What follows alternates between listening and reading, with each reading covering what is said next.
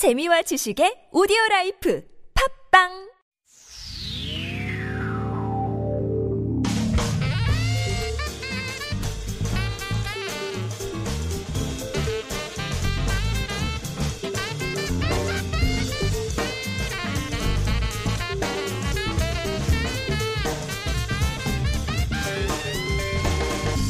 The one and only evening show. 통쾌하고 시원하게 오늘의 이슈를 분석합니다. 김지윤의 픽. 미국 연방의회 하원 의장인 펠로시가 트럼프 대통령의 탄핵 소추안을 작성하는 절차에 돌입한다고 공식 선언했습니다. 이대로 속도를 낸다면 크리스마스 휴가 전에 하원에서의 탄핵 소추안 표결은 가능할 것으로 보이는데요. 현재 하원은 민주당이 또 상원은 공화당이 과반을 차지하고 있기 때문에 하원에서라면 몰라도 상원에서는 통과하기 어려울 것이다 라고 점치고 있습니다. 어제 있었던 법학자 4명과의 공개 청문회에서 3명의 법학자는 마땅히 탄핵해야 함을 주장을 했고 또한 명의 법학자는 탄핵의 기준이 낮아지는 것에 대한 우려를 표명하며 반대 의견을 보였죠.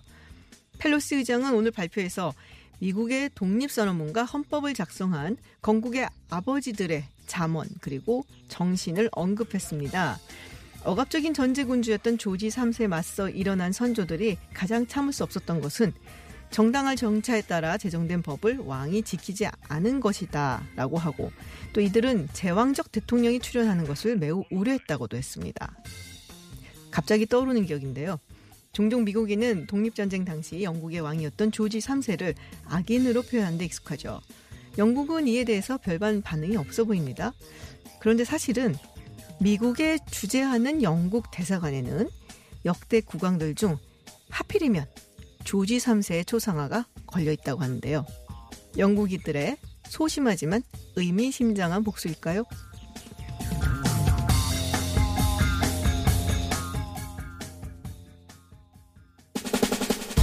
이브닝 쇼는 여러분의 의견을 환영합니다. 50원의 유료 문자 샵 0951로 문자 보내실 수 있고요. 앱과 카카오톡은 무료입니다. 퇴근길이 유쾌해집니다.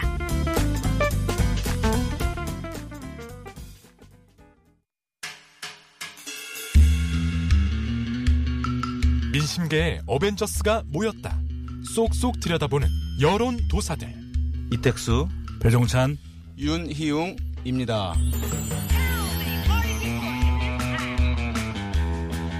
이 시대 최고의 훈남 여론조사 전문가 세 분 만나는 시간입니다. 이택수 리얼미터 대표, 배종찬 인사이트 K 연구소장, 그리고 윤희웅 오피니언 라이브 여론 분석 센터장 모셨습니다. 어서 오세요. 네, 안녕하십니까. 안녕하십니까. 네. 네. 어, 먼저 국정 지지율부터 좀 살펴보고 가겠습니다. 이택수 대표님. 네, 어, 문재인 대통령의 12월 첫째 주차 네. 아, 국정 수행 평가인데요. 리얼미터가 지난 2일부터 4일까지 월요일부터 수요일까지 전국 19세 이상 유권자 1,504명을 대상으로 네. 조사한 음, 내용입니다.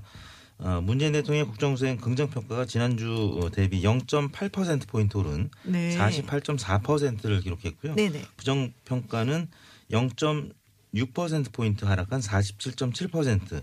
음. 그러니까 어, 월요일부터 수요일까지의 잠정 집계이긴 하지만 네. 어, 모처럼 4개월 만에 긍정 네네. 평가가 부정 평가를 앞서는 그렇군요. 결과가 나타났는데요. 어, 한국갤럽 이 오늘 발표한 내용을 네네. 어, 보더라도 어, 긍정이 부정보다 어, 3% 포인트 상승한 아하. 수치를 어, 기록했습니다. 뭐 여러 요인이 있겠습니다만은 어, 뭐 필리버스터라든지 또 이 검찰과 청와대의 뭐 대립 구도, 네. 네, 에, 특히 진보층이 결집하면서. 어, 긍정 평가는 소폭 오르고 부정 평가는 소폭 하락한 그런 결과 가 음. 네. 어, 리얼미터와 한국갤럽에서 공통 전체적으로 조금 이렇게 약간 상승세 있는 모습이고 네, 그러니까- 그렇게 보면 진보층 결집해서 아마도 그럴 것이다라고 네, 보시고요. 조국 음, 장관 사태 이후에 네. 한뭐 3, 4개월 동안 계속돼 왔던 여러 악재들이 음. 검찰이 청와대 압수수색까지 네네.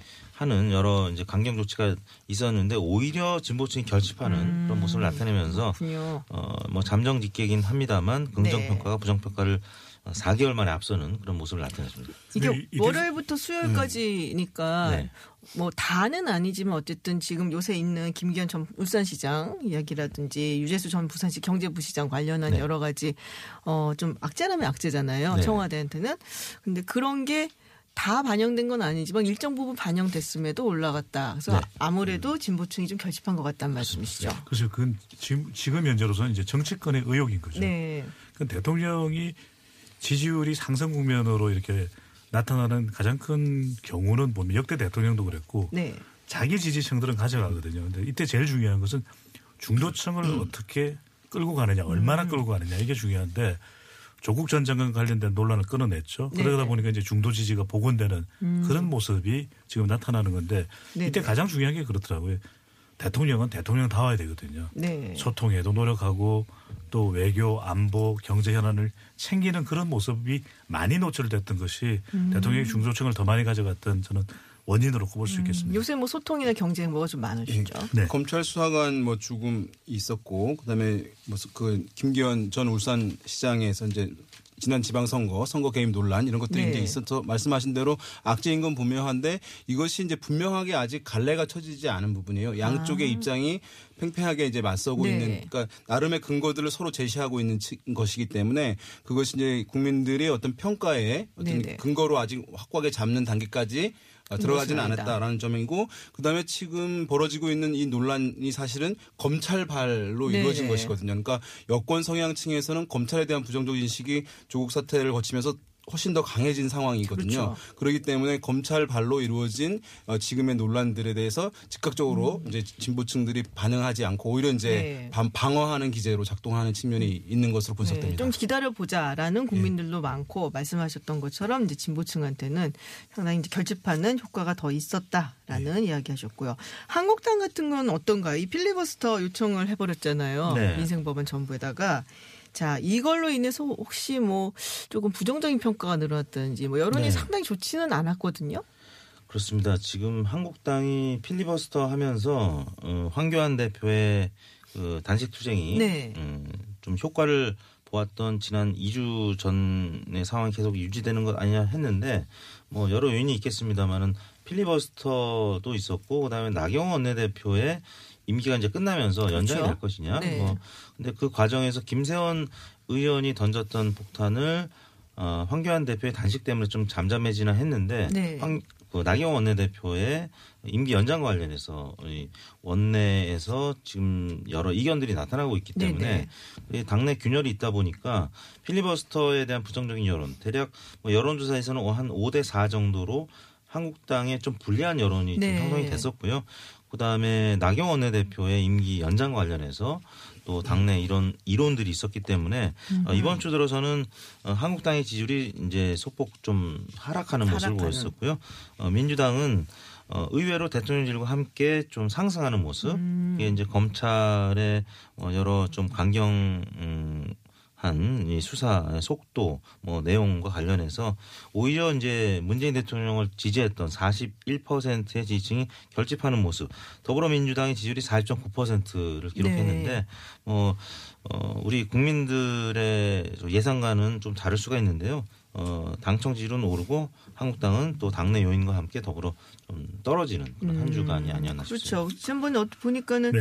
그 국회가 이렇게 자꾸 마비되고 일을 네. 못한 책임을 한국당이 더 책임을 져야 된다. 책임이 네. 있다라는 여론이 좀 더 높았던 것도 있었어요. 결- 음. 네. 필리버스터가 이제 뭐 한국당의 나름의 이제 논리가 있고 이제 선거법 이렇게 처리되는 것에 대한 이제 거부감들이 있으니까 나름의 이제 논리가 있긴 할 텐데요.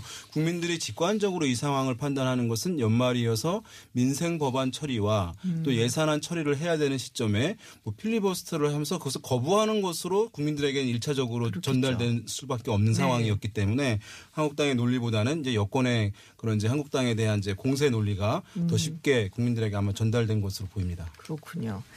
아, 오늘 사실 본격적으로 나눠볼 이야기가 선거법 개정안인데요. 어, 요 부분이 잘 부각이 안 됐어요. 선거법 개정안 중에. 요번 선거법 개정안 중에 선거 연령을 만 18세로 낮춘 네. 내용. 이게 이제 포함이 되어 있습니다. 어, 개인적으로 어떠, 어떻게 보세요? 세 분은 어떤 입장이세요? 신중하긴 합니다. 왜냐하면 네. 여론조사 전문가라고 해서 과연 어떤 제도가 더 마땅한 지를 또 판별을 해내는 건 쉬운 일은 아니거든요. 네. 근데 가장 우려되는 부분은 그런 부분인 것 같아요. 취지는 좋습니다. 그러니까 이제 이 보다 더 정치 참여에 대한 폭을 넓힐 수 있는 선거 연령을 낮추는 음. 일이 필요한 일이죠. 근데 그러면은 이 고등학교 현장에도 선거 캠페인이 이제 난무할 겁니다. 아하. 범람할 거거든요. 근데 그런 안전 장치가 있으면 괜찮은데 음. 이게 부모 마음이 자꾸 이게 제 부모 마음이 되네요. 부모. 약간 그러니까- 교실이 정치화가 될 수도 네. 있다라는 저도. 이게 정치가 넌더리가 나는데 애들 배종찬 소장은 애국자입니다. 삼남매의 아버지이기 때문에 애- 애- 진짜 애국자시네요. 삼남매. 네, 누구보다 어. 할 말이 없습니다. 이럴 때 뭐 효과음 없네. 와 이런 거 없네. 가장 애국자입니다. 중에. 저는 이제 어 이것을 이제 선거 연령 인하하는 건 반드시 좀 할 필요가 있다고 생각하는 편입니다. 왜냐하면 어 실제로 이제 저는 선거 관련해서 참정권을 확대한다. 네네. 그리고 투표권을 행사하는데 편의성을 제고한다. 가령 투표 시간을 늘린다거나 또는 뭐 2층에 장애인들 투표를 쉽게 한다든가 이런 것들은 어 민주주의 관점에서 주권자인 국민이 이제 의사 표시를 하는 데 있어서 반드시 해줘야 할 기본적인 것들이라고 보거든요. 18세 상관없다라는 네, 그래서 말씀이시고요. 18세 같은 경우에 뭐 여러 가지 논란은 이제 있습니다만은 지금 OECD 국가 중에서 18세로 대부분 어, 선거 연령을 인하돼서 시행하고 있는데 네. 우리나라 청년 청소년들만 18세만 안 된다고 할 근거를 마땅히 찾기 힘들다고 보거든요. 음. 네. 어 그리고 뭐 다른 법안들 보면 18세에 뭐 이제 뭐 형사 처벌이라든가 이런 것들을 이제 책임을 질 나이가 되어, 되어 있거든요. 다른 음. 법 조항들에. 결혼도 할 수 있고. 예, 그런데 선거권을 주지 않는다라고 하는 것은 좀 이해하기 힘들기 때문에 어. 저는 나, 나타날 수 있는 부작용들은 해소하는 방법들을 찾아야 될 것이고 네. 그렇지만 18세로 선거 연령 인하하는 것은 뭐 조기에 시행하는 것이 음. 좀 바람직하다고 봅니다. 그러니까 제 취지는 누구도 반대를 안 할 겁니다. 왜냐하면은 아니 뭐 19세와 18세가 뭐 그렇게 차이가 있어 그렇죠. 없을 텐데 저는 이제 우리 지금 정치 현실이죠. 이게 이제 그렇- 그렇다고 해서 계속해서 선거권을 안 줄 수는 없는데 전 조금 계획이 필요하다는 거죠. 그러니까 지금의 이판사판의 정치판에서 고등학생들까지 영향받을 가능성이 높고 또 하나 이제 조금 근거 있게 말씀드리면 유럽이나 이런 나라들은 왜냐하면 치약 연령 자체가 빠르잖아요. 우리보다도. 그러면 18세 정도만 되더라도 이들은 이미 대학에 진학을 하거나 학교를 상당히- 고등학교는 졸업한 예, 상황. 정치 학습을 많이 한 경우고 독일의 지- 독일의 경우에 지금 여성 국방장관이 고등학교 네. 때 정당 활동을 하거든요. 네, 그러니까 네. 이미 독일이나 이렇게 선진 유럽 국가들은 그 어린 시절부터 정치 음. 활동을 상당히 많이 할수록 많이 하는 그런 경험이 쌓여 있는 약간 것이고. 옛날 네. 그러니까 어린 시절부터 풀뿌리 민주주의가 그러니까요. 체득이 네. 되어 있기 예, 때문에 훨씬 우리랑은 조금은 다른 상태다라고 말씀하시는 네. 이택수 대표님 예, 예. OECD 국가 35개 국가 중에서 한국만, 한국만. 19세 이상한테 투표권을 주고 나머지 다 18세 이상입니다. 네. 아, 그만큼 대한민국이 특수한 상황에 처해 있는데 저희 리얼미터가 이제 최근에 여론조사 한 걸 네. 보면은 오차 범위 내에서 18세 하향으로 하는 것에 대해서 반대가 소폭 높게 나타났어요. 아하. 근데 또 몇 달 전에 했을 때는 찬성이 높았거든요. 그러니까 그만큼 지금 이 사안이 굉장히 첨예하다. 그러니까 음. 이 패스트 트랙에 올라가 있는 안건 중에서 네. 이 선거제 개편 못지않게 18세 하향은 굉장히 사실 말은 안 하지만 굉장히 첨예한 문제다. 근데 음.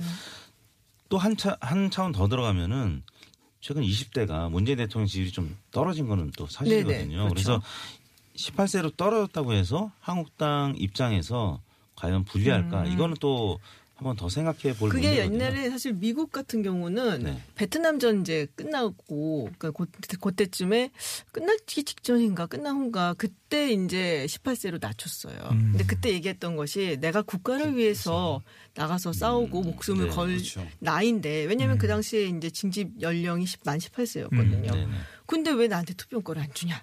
이게 그들의 논리였어요. 그래서 젊은이들을 중심으로 해갖고 먼저 만 18세로 하향화하는 그런 선거는 굉장히 많이 했었고. 공교롭게도 20대가 또 반대가 60대, 50대 다음에 20대가 높습니다. 왜요? 그거는 이제 모병제 여론조사랑도 비슷한데요. 음. 내가 인제 투표권 얻었는데 내가 인제 막 예비군 됐는데 힘들게 이제 네. 고등학교 저두살 졸업해서 어린 쟤네들이 얻는단 말이야? 맞습니다. 그분과 관련된 어, 돼요. 연령별로도. 과거에 봤는데 20대 초반.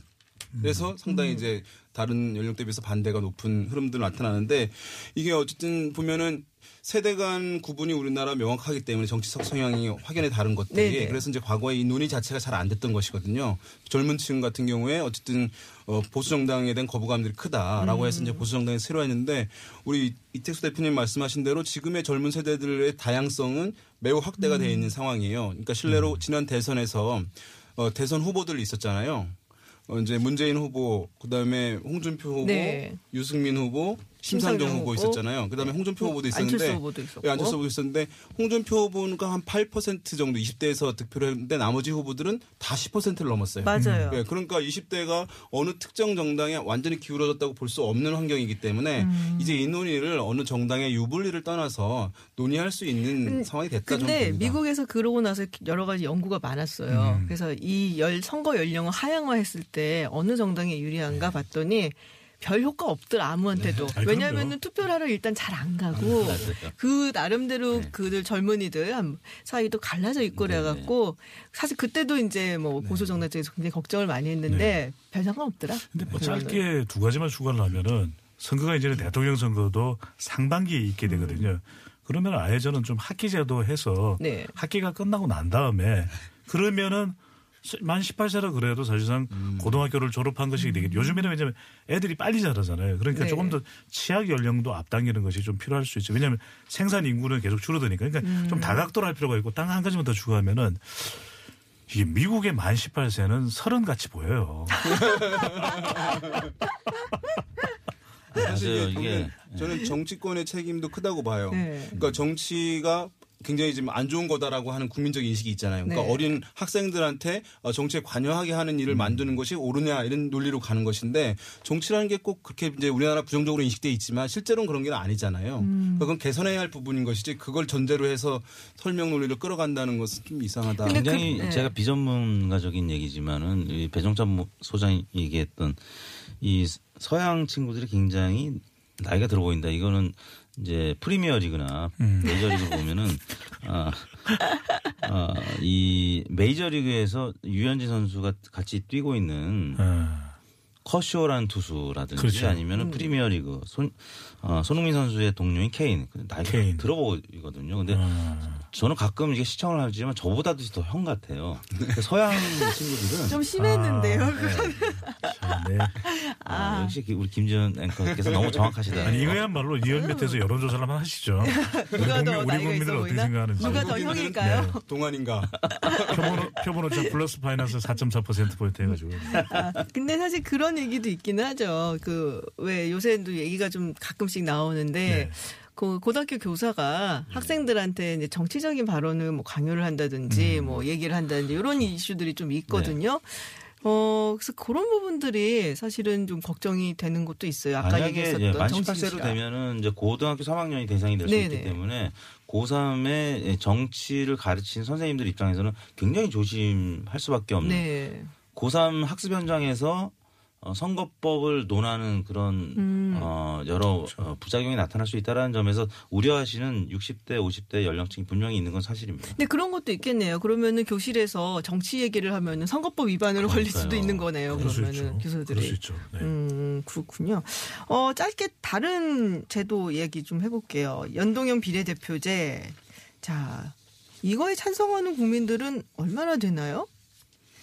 어, 연동형 네. 비례대표제와 관련돼서는 사실 뭐 이 워딩이 주는 그 연동 비례 뭐 이런 좀 부분은 힘들어요. 긍정적인 요인이기 네. 때문에 긍정적인 어, 결과들이 음. 많이 있고요. 네네. 다만 어, 현실적으로 연동형 비례대표를 하려면은 비, 그 비례 의원들 전국구 음. 의원들이라고 하는 의원들을 늘려야 되는. 근데 또 그 부분 관련해서는 의원 수 축소하는 거 의원수 싫어하시잖아요. 정수를 또 줄여야 된다는 여론이 있기 아하. 때문에 사실 그 민주당과 한국당을 제외한 다른 정당들이 음. 이, 이 비례성 확대에 대해서는 이제 강조하면서 추진을 하지만 이 국회의원 정수가 늘어나는 것에 대해서 아무리 설명을 하고 세비를 줄인다고 해도 국민들의 여론은 사실 음, 좋지 않기 좋군요. 때문에 그래서 이 부분이 여론조사와는 조금 다른 좀 현실의 문제로 다가오는 것도 사실입니다. 음. 흥미로운 점이 보니까 비례대표의 취지에 대해서 이해는 하더라고요. 자담회를 네네. 해보면.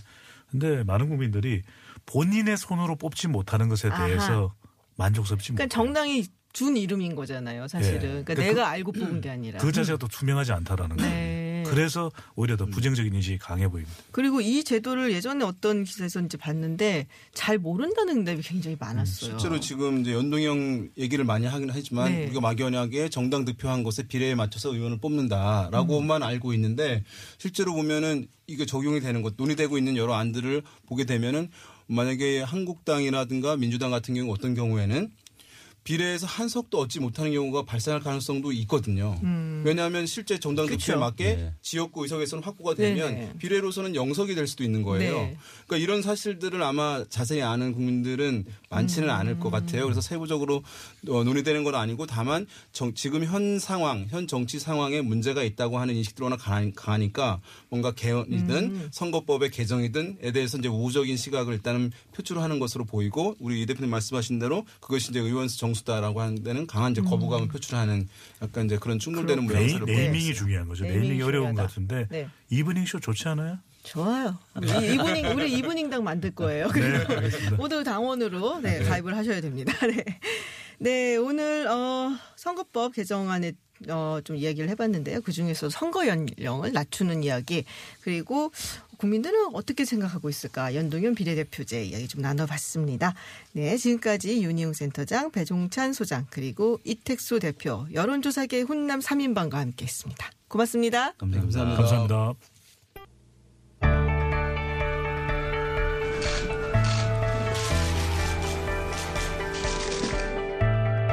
뉴스의 중심, 화제의 인물을 만나봅니다. 스포트라이트. 수감자는 최소 1년 이상 복역한다. 수감자는 24시간 감시받으며 수업 중이나 식사 중 또는 화장실에 갈 때에도 도주하지 않도록 출입문은 이중 잠금한다. 네, 무슨 전쟁 중의 이야기인가 하실 텐데요. 바로 소수민족과의 갈등으로 잘 알려진 중국 신장 위구르 자치구 현재 이야기입니다. 무려 100만 명을 수용할 수 있다는 거대 수용소의 실상을 고스란히 담은 중국 정부의 기밀 문서가 국제 탐사 보도 언론을 통해 알려지면서 국제사회에 큰 충격을 주고 있습니다. 전 세계 17개 언론사가 참여한 이번 탐사 보도에 함께한 우리 한국의 언론사 뉴스파타의 홍우람 기자에게 자세한 이야기 들어보겠습니다. 어서 오세요. 네, 안녕하세요. 네, 방금 말씀드렸던 것처럼 17개 언론기관이 참여를 했다. 그래서 지금 이게 중국 공산당 기밀 문건을 폭로를 한 거잖아요. 네. 어, 어떤 언론기관들이 함께 참여를 했나요? 네, 사실 이번 취재 프로젝트가요. 네. 국제 탐사보도 언론인 협회 그러니까 ICIJ라고 부르는데 이 협회 제휴 매체들이 함께 참여한 음. 네네. 프로젝트예요. 우리나라에서는 뉴스타파 네. 그리고 미국의 AP통신, 뉴욕타임스, 영국에서는 가디언과 BBC, 네네. 예, 그리고 뭐 프랑스의 르몽드 이런 이제 유수 매체들이 함께 참여했던 거고요. 네. 일본에서는 뭐 교도통신, 네. 예, 아시아에서는 이제 저희하고 이- 일본. 예, 일본의 교도통신 이렇게 그렇군요. 프로젝트에 참여했습니다. 뭐 듣기만 해도 정말 유수의 연- 언론사들이 참석을 했다. 무려 보통 레거시 미디어라고 부르는 어, 예, 전설 속에 정말 내려올 것 같은 정말 대단한 언론사들이 다 함께 갔는데 어 이게 그 프로젝트 이름이 있어요. 차이나 케이블스? 네. 네, 신장 위구르 지역에 이제 간 거죠. 그쪽은 이제 취지 가서 취재를 한 건가요? 아니면은 어떻게? 이 프로젝트가 이제 네. 여러 매체 여러 기자들이 그 같이 하다 보니까 실제로 접촉해서 취재할 수 있는 부분들을 음. 맡은 그 기자들도 있었고요. 네네. 그뭐 문서 분석이나 아니면 각종 이제 당국의 아하. 반응 이런 것들을 나눠서 분담하면서 취재를 분업과 했습니다. 협업이 되었던 예. 거군요. 그래서 이거를 차이나 케이블스라고 이야기를 했다. 네. 네. 어, 지금 그 입수한 그 중국 기밀 문건 뭐 자세한 얘기 좀 나누기 전에 일단 우리 청취자들을 위해서 그 위구르족 그리고 신장 위구르에 대해서 잠시 좀 소개를 좀 해주시죠. 네, 위구르족 사실 그 우리나라 이제 시민들도 사실 좀 생소하실 수 있을 것 네네. 같아요. 예. 그 대다수가 무슬림이고요. 그러니까 이슬람 신자들입니다. 네. 그러니까 흔히 이제 투르크라고 보통 불렀었는데 이 티르크 계열의 이제 소수 민족들이고요. 네. 예, 지금은 이제 중국 북서부의 신장 위구르 자치구라고 이 자치구에서 1,100명, 1,100만 명 가량 네네. 이제 대거 거주를 하고 있습니다. 실제로 어, 지난 세기 그러니까 20세기 초반까지만 해도 독립적인 공화국 동튀르케스탄으로 존재했던 곳이고요. 네네. 지금은 중국 그 지배를 받고 있는 자치구 로 형성이 돼 있습니다. 이게 이제 중국 영토의 한 17% 정도를 차지하고 있습니다. 지금 유튜브 TBSM 들어오시면은 지도를 저희가 띄워놨어요. 그래서 유튜브 시청 가능하신 분들은 어, 참고를 하시면 될 것 같아요. 그리고 신장 위구르 자치구 바로 밑에가 이제 티벳. 지역이고 어 서쪽으로 이제 굉장히 많은 국가들하고 사실 어 경계를 같이 나누고 있는 신장 위구르 지역입니다. 여기 이제 다 대체로 이제 이슬람 근데 지금 한쪽을 굉장히 많이 옮겨갖고 예전에는 뭐 한 6% 7%밖에 안 됐는데 지금은 상당히 많이 늘어났다고 들었어요. 네, 2015년 기준으로 한족이 네. 예, 전체 이제 자치구 인구의 36% 정도 차지하고 정말 많이 있었죠. 늘어났군요. 예. 일부러 이주를 시킨 거죠. 예, 예. 네. 아, 지금 이제 위구르족을 그렇다면 왜 탄압을 할까 많은 분들이 궁금하실 것 같은데요. 사실 이게 갈등이 뿌리 깊고요. 네. 예, 좀 이제 거슬러 올라가면서 볼 필요가 있는데요. 네네. 일단 먼저 지금 현재 상황에 대해서 중국 당국의 해명 그리고 이제 공식적인 입장은 좀 명확한 편입니다. 네. 그러니까 이 테러를 방지를 하고 그리고 이슬람 극단주의 근절을 위해서 이 위구르족 그러니까 소수민족 단속이 음. 불가피하다 이런 입장을 가지고 있고요. 어. 사실 이 소수민족 민족이다 보니까 어떤 제도적인 차별이 끊임없이 있었던 것은 사실이고요. 이게 갈등이 쌓이고 쌓여가지고 결국에는 좀 극단적인 네. 사태로 이 촉발된 경우도 있었는데요. 바로 이제 10년 전이죠. 2009년. 2009년. 네. 어, 이 자치구 수도 우루무치에서였는데요. 우루무치. 예, 여기서 이제 사실상 폭력 사태가 일어납니다. 네네. 그래서 위구르 주민들이랑 그리고 한국 한족 주민들이랑 음. 충돌을 일으키면서 사실 유혈 사태가 벌어지고요. 네네. 당시 그 중국 당국의 집계에 따르면은 200명 정도 사, 망자가 발생을 아, 했거든요. 그럼 훨씬 더 많겠네요. 네. 근데 이제 중국 당국 당국의 이제 발표에 따르면은 네. 이게 대부분 한, 한족이라고 했어요. 음, 그렇진 않겠네요. 네. 네. 그래서 이제 이 사건을 이제 빌미 삼아서 음. 이제 중국 당국에서 위구르족들을 단속을 더 철저하게 해야 된다. 네. 이 주민들 사이에서 어떤 무장 이슬람주의자 그리고 음. 위구르 분리주의자 이런 사람들을 솎아내겠다. 네. 이런 정책을 이제 강하게 드라이브를 건 거죠. 그게 이제 여기가 중앙아시아 쪽하고 이렇게 맞닿아 있잖아요. 우리가 사실상 중앙아시아다라고 또 얘기를 하는데 사실은 그런 뭐 소수민족 정책 뭐 이거 외에도 지정학대로 굉장히 중요한 곳입니다. 어, 이 지- 중국이 이제 천연가스라든지 또 죄송합니다. 원유 같은 것은 이제 주로 수입을 많이 하는 편이거든요. 근데 우즈베키스탄이라든지 뭐 카자흐스탄이라든지 투르, 투르크메니스탄 뭐 이런 데에서 천연가스 수입을 하고 있는데 그 파이프라인 가스관이 여길 다 지나요. 그리고 요새 이제 생각을 시진핑 주석이 하고 있는 게 이란 쪽에서 쭉 가갖고 파키스탄을 건너갖고 송유관을 만들 생각을 하고 있거든요.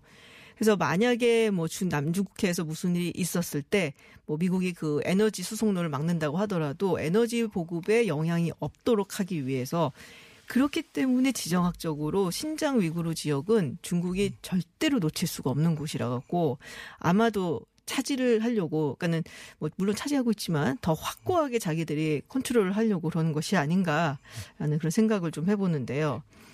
어, 일단 기밀 문서 이야기를 조금 그럼 해보, 또 해보- 해보도록 하겠습니다. 지금 중국 정부 기밀 문서잖아요. 네. 네, 정확히 어떤 문서인 거예요? 이 취재 프로젝트 이름이 차이나 케이블스입니다. 이렇게 네네. 붙인 이유가 케이블이 사실 이제 전보. 그렇죠. 예, 전보라는 뜻이 있거든요. 그 유출된 문서들을 보면은 여러 가지 형태가 좀 섞여 있는데요. 그 일종의 이제 당국 안에서 이제 배포가 되는 전보 네. 문서 그리고 이 당국 공안 당국 관계자들이 이제 돌려보는 어떤 공지 사항 이런 아. 것들이 섞여 있습니다. 그러니까 실제로 보면 이제 지역 공안 기관 그리고 그 담당자들이 주로 열람을 하는 문서들이고요. 네네. 예, 주요하게 좀 소개를 드리면 이 신장자치구 공산당 당위원회가 있습니다. 네. 이 당위에서 작성한 전보 문서들 여기에 보면은 이 문제가 됐던 강제 수용소의 운영 운영 지침 그리고 수용자 감시 통제를 위한 가이드라인 같은 것들이 음. 네네. 상세하게 적혀 있거든요. 음. 그리고 실제로 공안 요원들이 어 일, 일종의 지침을 하달받는 네네. 그런 공지 사항들도 섞여 있어요. 이거 이거를 보면은 이 공안 당국이 이 위구르족 그리고 소수 민족들의 신원을 불법적으로 감시하는 방법 그리고 이 사람들을 음. 어떻게 수용소에 보내기 위한 그런 어떤 리스트로 음. 만들 것인가 아. 어, 이런 방법들이 상세하게 적혀 있습니다. 이게 중국에서는 지금 날조된 것이다라고 얘기하는데 그 부분에 대해서는 검증을 하셨겠죠? 예, 일단 날조다, 가짜 네. 뉴스다 이렇게 이제 중국 정부가 여러 채널을 통해 가지고 그리고 저희 취재팀에게도 그런 주장들을 해 왔었거든요. 네. 예. 실제로 이제 문서의 진위 그리고 신빙성 이게 보도에는 굉장히 중요한 부분이고요. 이걸 검증하는 게 저희 이제 프로젝트의 그렇겠죠. 가장 중요한 임무 네네. 중에 한 개였어요. 그래서 이제 취재 과정에서 신장 위구르 전문가 그리고 뭐 중국 전문가, 네. 언어학자들까지 동원해서 이 문서들을 다 검토를 그 부탁을 했었고요. 음, 예. 그렇군요. 이분들이 다 이제 그런 중국 검증을 해줬다. 예. 네. 지금 뭐 기밀 문서 내용이 굉장히 충격적이다라는 얘기가 있어요. 이게가 음. 뭐 마치 이제 무슨 직업 교육을 시키는 것처럼 그렇게 위장을 했다. 사실은 수용서였다라는 것이잖아요. 네. 그래서 뭐 쓰는 용어라든지 뭐 이런 것도 조금씩 달랐다고 하던데요. 네. 네, 맞습니다. 그 실제로 이제 중국 당국이 네. 이 구금해 놓은 수용자들을 이렇게 부르거든요.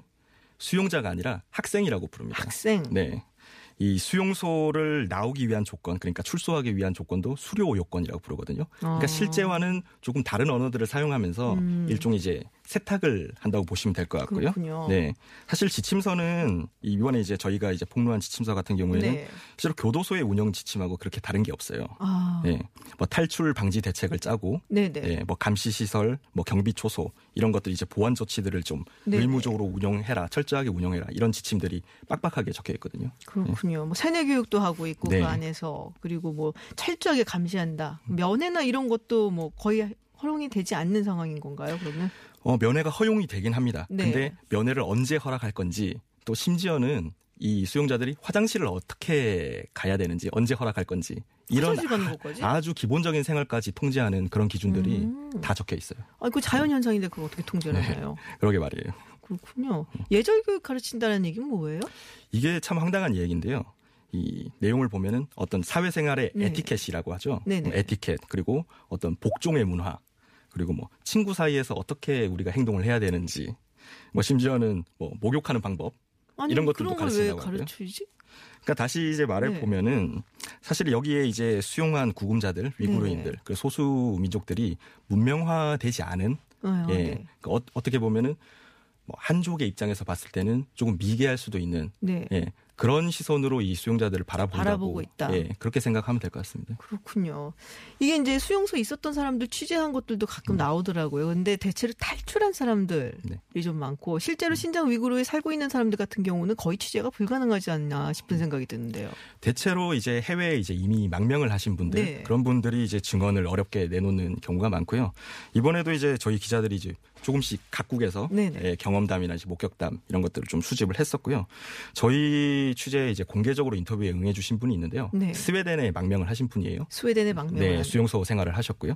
이분이 이제 또 목격담을 전해준 게좀 음. 설명을 드리면은 뭐 전기 공봉으로 구타를 당한 사람도 자기가 목격을 했다. 아. 피범벅이 돼가지고 방으로 돌아오는 사람들도 있었다. 아. 네, 그리고 이제 의자에 못을 박아두고 여기에 이제 사람들을 묶어두는 그런 경우도 있었다. 아, 이런 증언들을 이런 많이 것들이 했었죠. 아, 이루어지고 있었다라는 내용이었군요. 여성들 같은 경우는 뭐 사실 입에 닿기 힘든 네. 네, 그런 일들도 있었겠다라는 생각을 할 수밖에 없는데 왜냐면 그런 인터뷰 제가 보기는 했었거든요.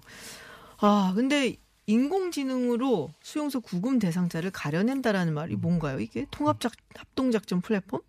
예, 통합 합동 작전 플랫폼이라고 이게 흔히 줄여서 이제 IJOP라고 부르는, 부르는 이제 IJOP. 플랫폼입니다. 그러니까 쉽게 말해서 모바일로도 사용한 어플리케이션의 형태도 음. 갖추고 있는데요. 이게 쉽게 말해서 이제 시민들의 개인 정보를 여러 가지 이제 형태로 네. 수집을 합니다.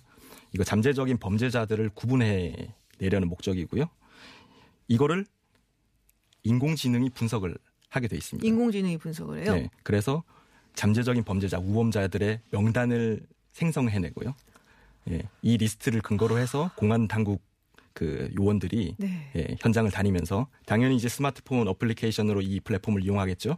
그러면서 신상 정보를 그 일일이 감시를 하는 그런 형태로 예, 이용이 되고 있죠. 그게 얼마나 정확한지도 사실 모를 뿐만 아니라 그게 사실 정확하다고 하더라도 얼마나 또 그걸 가지고 악용을 할지도 모르는 거고 그리고 실제 정보랑 다르게 쓸 수도 있는 거고 이거는 뭐 여러 차례 말했지만은 인권 침해의 요소가 다분히 있기 때문에 상당히 지금 문제가 될 것 같은데 그래서 사실 해외에서는 그런 얘기 많이 하거든요. 지금 신장 위구르 쪽은 완전히 CCTV 공화국이다. 빅브라더 사회다. 네. 모두가 모두를 지켜보고 있다. 네, 그게 진짜 맞는 얘기인가요? 그런 이 빅브라더 사회의 가장 무서운 점이 자기들 스스로 어떤 생활을 이제 검열을 하고 네. 예, 나는 언제나 이제 감시받고 있어 이런 생각을 안고 산다는 게 문제인 음. 그렇죠. 거죠. 그러니까 이게 중국 밖에 있는 위구르인들도 예외는 아니에요. 그러니까 어. 신장 자치구에 있는 뭐 가족들이나 친척들한테 전화나 아니면은 메시지 어플로 이제 연락을 하는 경우가 있겠죠. 그런 경우에도 뭐 공안 당국 그리고 뭐 이제 감청 다 당하겠네요. 그렇죠. 그러면. 공산당 간부들이 네네. 뭐 도청을 하거나 감청을 하고 있다, 옆에서 엿듣고 있다 이런 우려들을 하기, 하고 있기 때문에 이 자치구 공동체가 이제 분열이 되는 음. 예, 그런 결과도 이제 우려가. 되는 거죠. 지금 뭐 위구르 쪽에 있는 한족들이 이제 홍콩에서 사태가 난 걸 보고서 좀 겁이 나서 도망친다, 뭐 탈출하고 있다라는 얘기도 있긴 한데, 하여튼 최근 들어서 신장 위구르 지역에 대한 또 그곳에서 벌어지고 있는 여러 가지 인권 침해 문제에 대해서 여러 가지 보도가 많이 나오고 있습니다. 앞으로도 계속해서 이 문제 취재하고 또 보도를 하실 생각이신가요? 네, 아무래도 이게 지금 신장 자치구 문제를 놓고 네. 미국과 중국도 갈등을 하고 있고요. 예, 이런 부분들에 대해 가지고 어쨌든 인권의 문제로 바라보면서 전 세계 언론들 그리고 음. 국제 사회가 같이 좀 감시하고 예, 어쨌든 나아지는 방향으로 네. 예, 할 필요가 있다고 생각하고 있습니다. 이렇게 언론에서 알리지 않고 우리가 또 이렇게 관심 가지고 보지 않으면은 그대로 잊혀지거든요. 그럼요. 예, 그래서 정말 언론의 중요한 역할이 그런 게 아닌가라는 생각이 들고요. 네, 취재 수고 많으셨습니다. 네, 그 쉽지 않은 시- 일이고 또 사실 그렇게 한국에서 많은 관심을 갖는 사안은 아니기 때문에 조금 외롭게 하셨을 것 같은데 네, 앞으로도 좋은 소- 취재 많이 기다리도록 하겠습니다. 고맙습니다. 고맙습니다. 네, 지금까지 뉴스타파의 홍우람 기자와 함께 이야기 나눴습니다.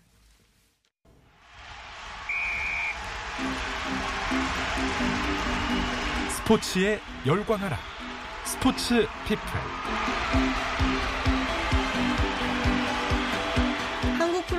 프로야구의 한국 프로축구도 막을 내렸습니다. 하지만 비시즌에도 야구팬, 축구팬, 선수들 이적 소식 네, 쉴 틈이 없죠. SK 와이번스의 김광현 선수에 이어서 두산 베어스 김재환 선수도 메이저리그에 도전장을 던졌는데요. 네, 자세한 소식 이데일리 이성무 기자, 스포티비 뉴스 한준 기자와 함께합니다. 어서 오세요. 네, 안녕하세요. 안녕하세요. 네, 일단 야구 소식이 앞서서요.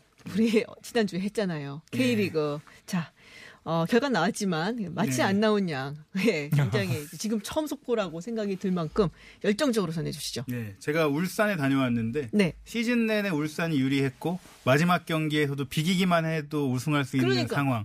심지어 사실 저도 두 골을 두골 더 넣고 졌으면 우승할 수 있었던 네. 울산인데 4대 1로 졌어요. 저도 4대 1로 줘요. 예. 와, 미친나. 그래도 포항 스틸러스라는 라이벌을 상대로 네. 6년 전에는 또 포항 스틸러스와 맞대결해서 또 지면서 준우승했던 악몽을 반복하면서 그러니까요. 전북이 정말 기적 같은 승리를 거뒀는데요.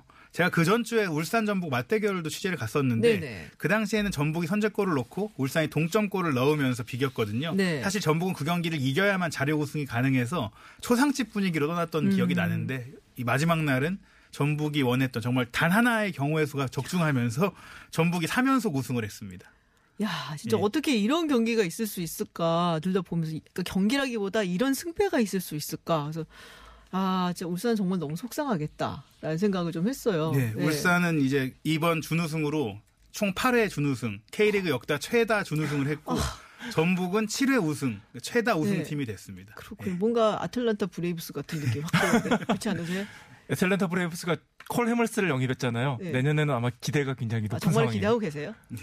콜, 콜 해멀스는 그래도 제 몫을 해줄 것 같은데요. 네. 아, 저 울산은 말씀하신 대로 또 다시 아픔을 되풀이하게 됐고요. 또 그 외에 이제 굉장히 또 다른 이야기도 있었죠. 아시아 챔피언스 리그 출전권을 놓고 또 다툼이 있다. 라는 이야기를 하셨단 말이에요. 네, 올해 사실 대구가 큰 화제가 됐어요. 네, 네. DGB 대구은행 파크라고 축구 전용 경기장을 소규모로 지었고 음. 오히려 소규모로 지으면서 표 구하기 전쟁이 나올 정도로 네. 굉장히 좀 화제를 모았던 팀인데 네네. 이 팀이 FC 서울과 맞대결을 이겨야만 또 3위로 챔피언스리그에 나갈 수 있었는데 결국에는 최용수 감독이 준비한 짠물 수비에 막혀서 짠물 수비. 예, 0대0 무승부로 비기면서 서울이 3위 네. 자리를 지키면서 챔피언스리그에 나갔는데요. 이 경기의 여파가 그래도 좀 컸는지 네. 최용수 감독이 평소 좀 호기롭고 또 시상식 K리그 시상식도 본인이 상안 받더라도 참석을 하는 그런 성격인데 예, 예. 그 경기에서 너무 긴장한 나머지 좀 감기가 몸살이 크게 왔다 그래요. 어, 39도의 열이 펄펄 끓어서 시상식에 불참할 정도로 이 경기에 음. 가졌던 좀 긴장감이 컸다고 합니다. 그렇군요. 요번에 K리그 대박 났다 그러더라고요. 마지막 경기까지 관중이 모이면서 승강제 실시 이후 처음으로 네. 연간 평균 관중이 8천 명을 넘었고 어. 이 2부 리그도 연간 평균, 평균 관중 경기당 평균 관중이 3천 명을 넘으면서 총 230만 관중을 모았거든요. 어허. K리그가 사실 2011년 약간 승부조작 사태 이후 네네. 많이 침체됐었는데 2013년 승강제 실시 이후 승강 1, 2부 리그가 구축됐고 네. 그 이후엔 사실 2부 리그 떨어진 팀은 죽는 거 아니냐 이런 음. 얘기 많이 했는데 결국엔 6년의 시간이 흐른 지금 정착이 확실히 됐습니다. 그렇군요. 그러니까 야구는 사실은 요번에 좀 울상이었거든요. 관중 수도 많이 줄고 그래 갖고. 네, 근데 네. 축구 같은 경우는 요번에 굉장히 뭐 대박이었다. 홈 경기 19개 중에서 뭐 9경기는 매진 사태였다. 뭐 이런 네. 얘기 도 있고 뭐 대단하더라고요. 그러니까 20세 이하 월드컵 때 준우승을 차지하면서 그 어린 선수들이 사실 K리그가 키운 선수들이 대부분이거든요. 네. 그렇다 보니까 그 선수들이 소속팀으로 돌아가면서 이제 음. 그 덩달아서 그 소속팀과 K리그 전체가 또 인기가 올라가는 그런 효과도 있었던 것 같습니다. 네. 지금 그럼 야구 얘기를 조금 또 해볼게요. 프로야구 선수들 메이저리그 도전이 이어지고 있습니다. 김광현 선수 얘기는 뭐 네. 나왔었기 때문에 상당히 뭐 놀랍다 이건 아닌데 김재환 선수 웬일인가 몰랐어요. 아셨어요? 어, 김재환 선수가 메이저리그에 가고 싶어 한다 이런 얘기는 옛날부터 있긴 있었어요. 뭐, 예. 그런데 메이저리그 진출할 수 있는 뭔가 조, 그, 그거를 하려면은 네. 한 시즌을 더 뛰어야 됐거든요. 음. 그런데 이번에 WBC 아 WBC 죄송합니다. 그 프리미어 12를 가보면서 FA 그 일수 60일을 추가로 얻었어요. 그러면서 야.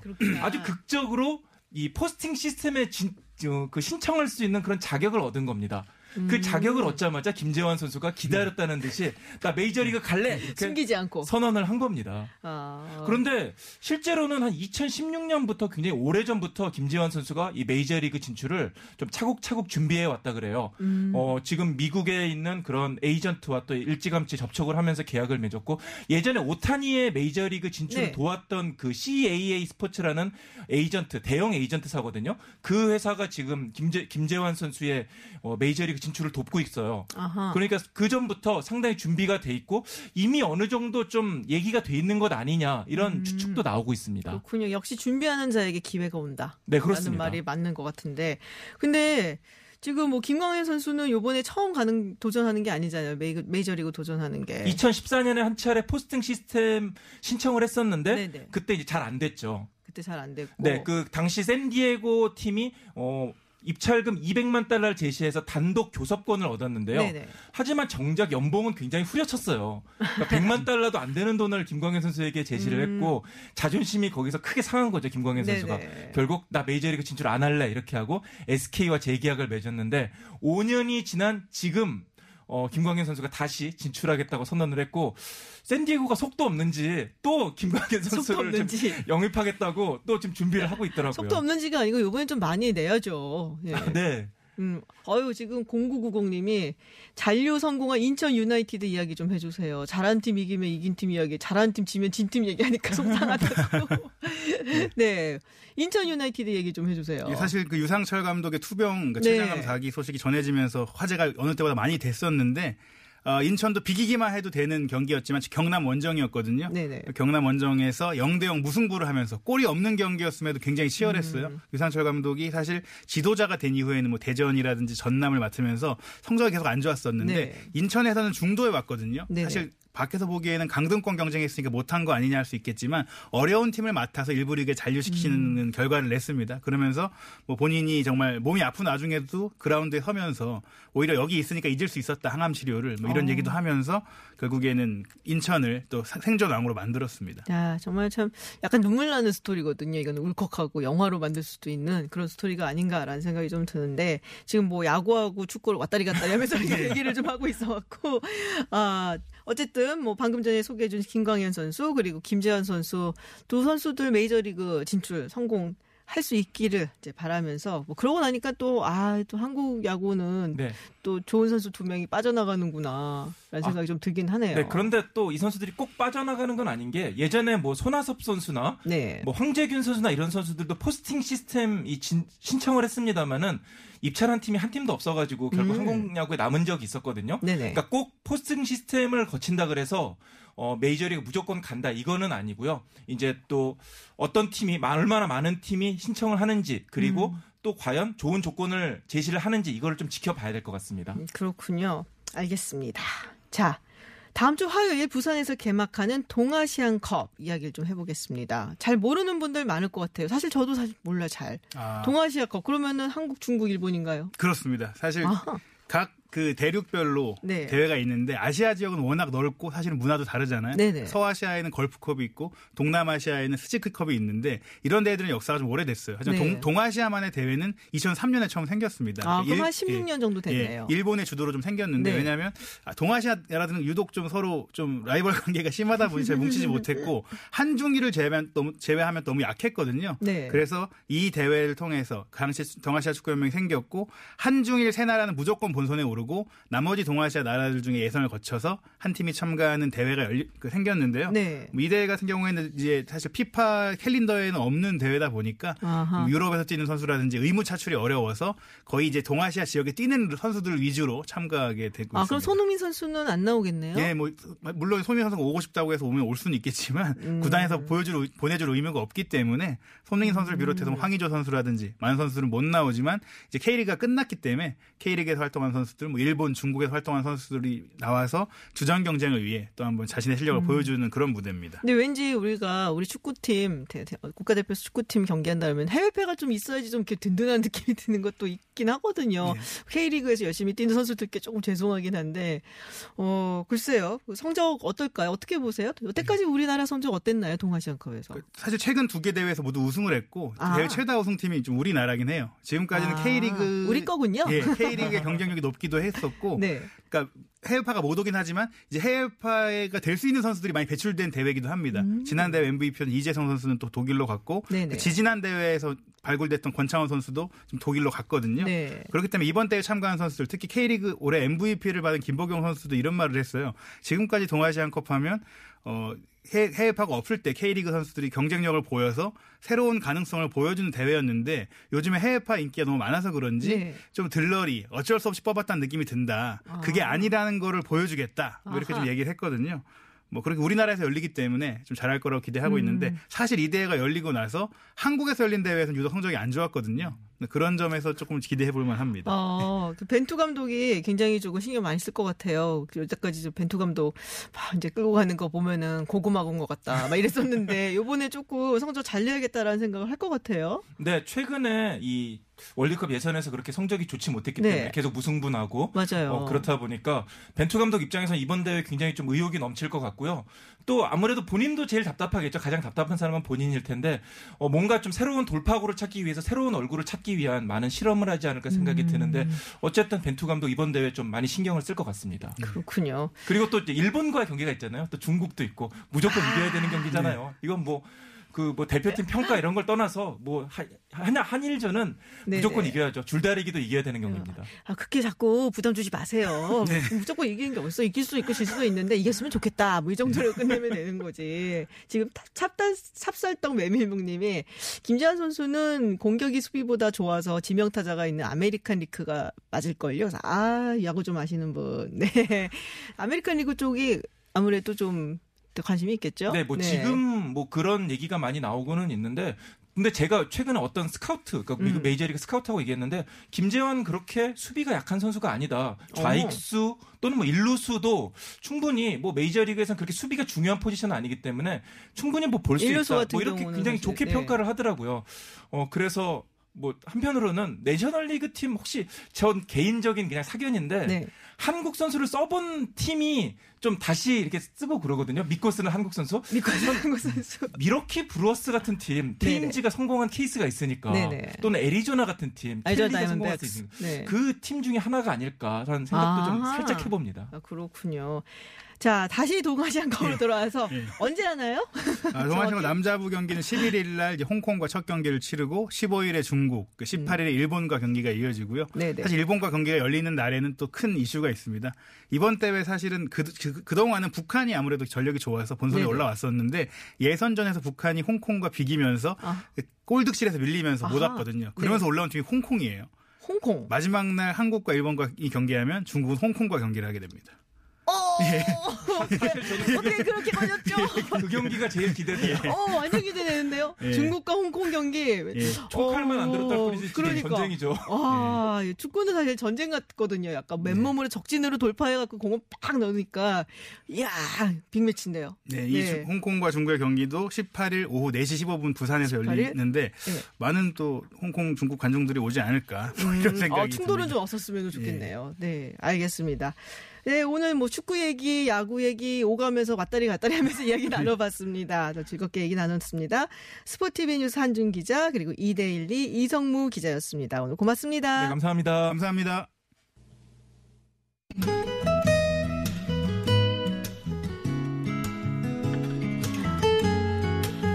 샌프란시스코 오페라의 새 음악 감독으로 한국 여성 지휘자인 김은선 씨가 지명됐다는 소식이 들어왔습니다.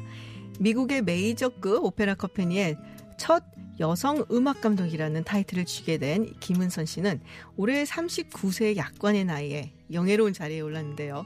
유명한 피아니스 유명한 피아니스트이자 지휘자인 다니엘 바렌보임의 초청으로 2015년 지휘자로 유럽 무대에서 데뷔를 했고요. 또 2017년 베르디 오페라 라 트라비아타를 휴스턴 그랜드 오페라와 함께 훌륭하게 지휘해냈다고 합니다. 1912년에 태어나 당시로는 파격적으로 의사였던 자신의 할머니가 여의사로 불리다 의사로 불리게 된 날을 보셨다며 자신도 여성 지휘자가 아닌 지휘자로 불리는 다음 세대를 기대한다는 의미 있는 인터뷰도 했습니다. 여성에게 참정권조차 주어지지 않았던 지난 100여 년 전부터 참으로 많은 그리고 의미 있는 발자국들이 있었네요. 김은선 지휘자 축하드리며 알리시아 키스의 Girl on Fire 준비했습니다. 저는 다음 주에 찾아오겠습니다. 김지윤이었습니다. She's just a girl and she's on fire. Hotter than a fantasy. Lonely like a highway.